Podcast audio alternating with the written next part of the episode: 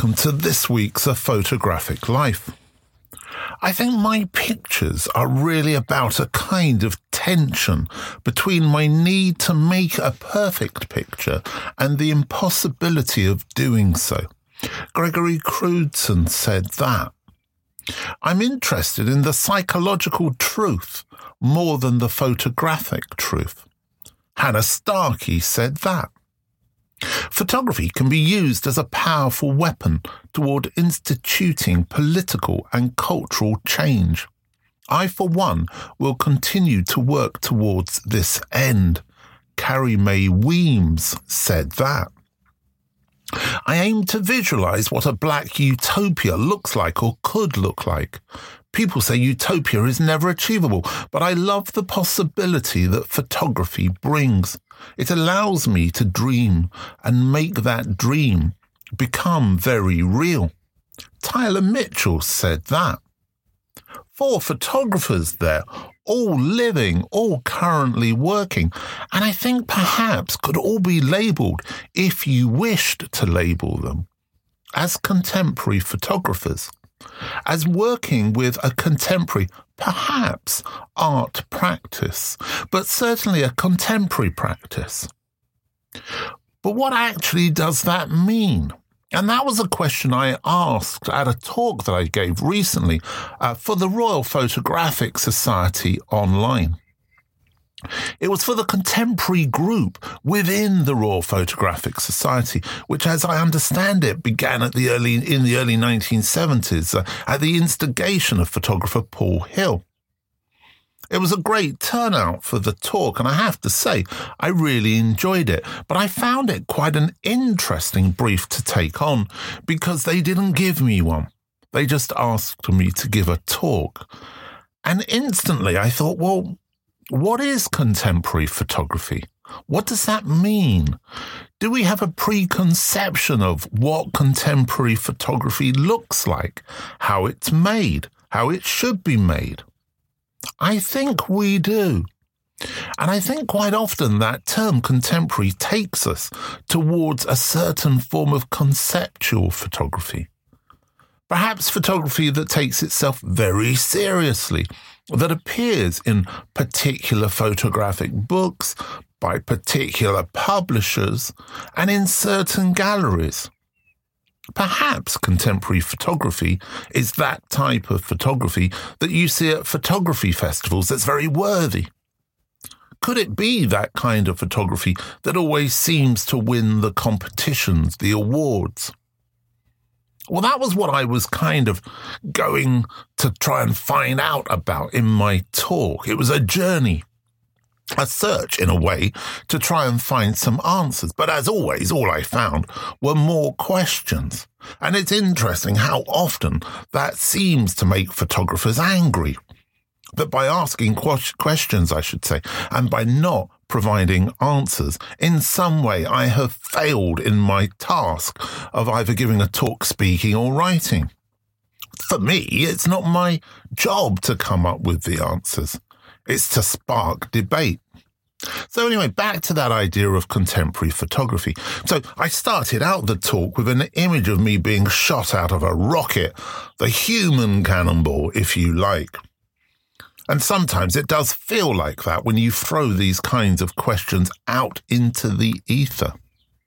The second image on my presentation was of me being hit in the stomach by a cannonball. Well, of course, it wasn't me, it was some sideshow circus performer. But that certainly sometimes feels how it feels, I should say, when I get the responses to the things that I've thrown out there. But the people listening to the talk were great and they really were open to the questions. And interestingly enough, I was putting forward the, uh, the premise that if contemporary photography is about the now, it's about the living photographer. Why are we still having the same kind of conversations around photography that we've had for the last 40 or 50 years?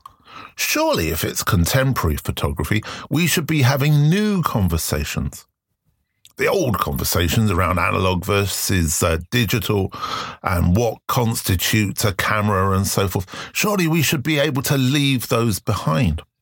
But unfortunately, it does seem as if many people are unable to do so. My suggestion was that we should be looking at AI and VR. We should be looking at new forms of photography and what does photography mean as a form of visual communication, as a form of visual storytelling. The audience for the talk were really responsive to that, and, and I thank them for it.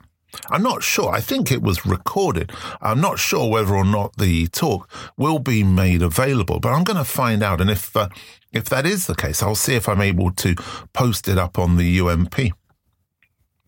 But what I think I learned from that conversation was that I don't question myself enough. And by asking myself those questions uh, that I put forward, I really found out a little bit. I got a little bit of understanding for myself. So I guess this week, what I'm suggesting is ask yourself more questions. Ask some simple questions. They might be the most difficult to answer. They might be the most obvious, but they could be the most beneficial. A simple and direct question that we ask of photographers every week is what does photography mean to you? And this week, the answer to that question comes from London based photographer Jillian Edelstein, who began working as a press photographer in Johannesburg, South Africa, and studied photojournalism at the London College of Communications after graduating from the University of Cape Town in anthropology, sociology, psychology, and social work. Between 1996 and 2002, she returned to South Africa frequently to document the work of the Truth and Reconciliation Commission. Her award winning book of the work, Truth and Lies, was published in 2002. Edelstein's portraits have appeared internationally in publications including The New Yorker, The New York Times Magazine, The FT, Weekend Magazine, Vanity Fair, Interview, Vogue, The Guardian Weekend, The Sunday Times, Time, Fortune, Forbes, GQ, and Esquire. There's quite a few there. Her work has also been exhibited internationally, including at the National Portrait Gallery, the Photographers Gallery, the Royal Academy, Sotheby's Le Rencontre Internationale de la Photographie in France, and the Bensusan Museum, Robben Island Museum in South Africa, and Dali International Photography Festival, and of course the Yunnan province in China. She has received several awards, including the UK Kodak Young Photographer of the Year, Photographers Gallery Portrait Photographer of the Year, the Visa d'Or at the International Festival of Photojournalism in Perpignan in 1997, the European Fine Art Polaroid Award in 1999, the John Kobal Book Award in 2003, and included in the Taylor Wessing Portrait Award on two occasions, and the AIAP Archive in 2008 and 2015. Edelstein was the winner in Latin America Photographia 4 in 2015 and has been included in World Press Awards on two occasions her vote, she was voted, I should say, on the 100 heroines list of women from across the world who are transforming photography today in 2018. She lives in London and is currently working on several photographic projects, including a film documentary about the screenwriter Norman Wexler. I think after all of my talk, it's time to hear from Jillian. I was recently listening to the Radio 4 podcast series entitled Add to Playlist when a most beautiful and calming John Coltrane track called After the Rain was chosen. Apparently, Coltrane was asked what he intended to do with his music. He replied that he'd like to heal a sick friend with his music. I'm aware that when I first picked up a camera, it was the wonder that I could use this piece of constructed metal to capture what I needed to in that moment. That I could use photography to make a visual that could potentially change people's mind, that could surprise the viewer, that could inform or lead someone to think differently. Someone sent me an early photograph of a birthday party I had attended. I must have been five or six years old. There were 15 people at this garden party in Cape Town, South Africa the 60s, where I grew up. Of the 15 in the sh- in the snapshot, I'm the only one staring, transfixed by the photographer who's capturing this moment. The rest are looking towards a cake that's being cut or a present being opened. The drive towards the use of visuals via the camera was formed early on. I was surrounded by art as my mother's family collected local artists' work, a few Dutch paintings, and antique maps. Looking back at my childhood through an incoherent set of photo albums, it is clear that I am the family member determined to hold store by it, to keep some recording, gather up the few snapshots and to contain them for all that they are worth. As a child, I used to visit my grandparents at their seafront apartment in Cape Town. I used to gaze out over the sea at Robben Island, opposite where Mandela and many other political prisoners were being held.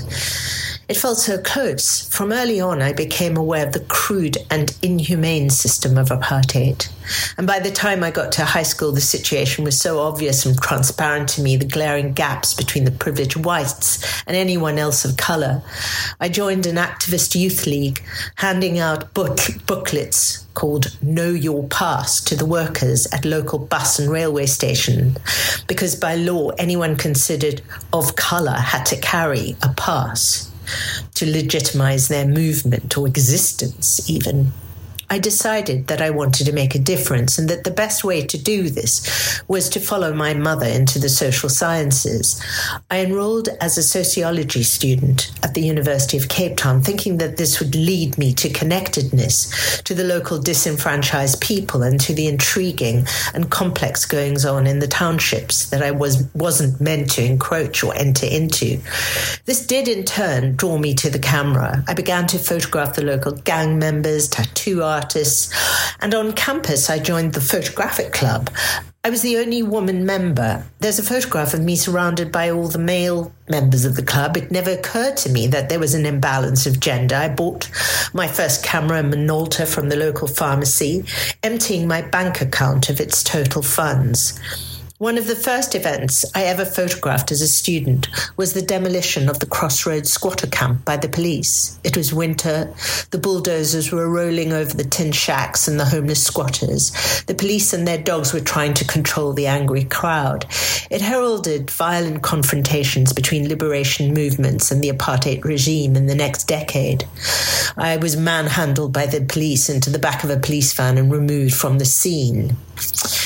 I think it just made me all the more determined to show what I was seeing. When I finished my degree, I traveled alone to Europe for the part for a part study, part travel year abroad. My camera was my companion.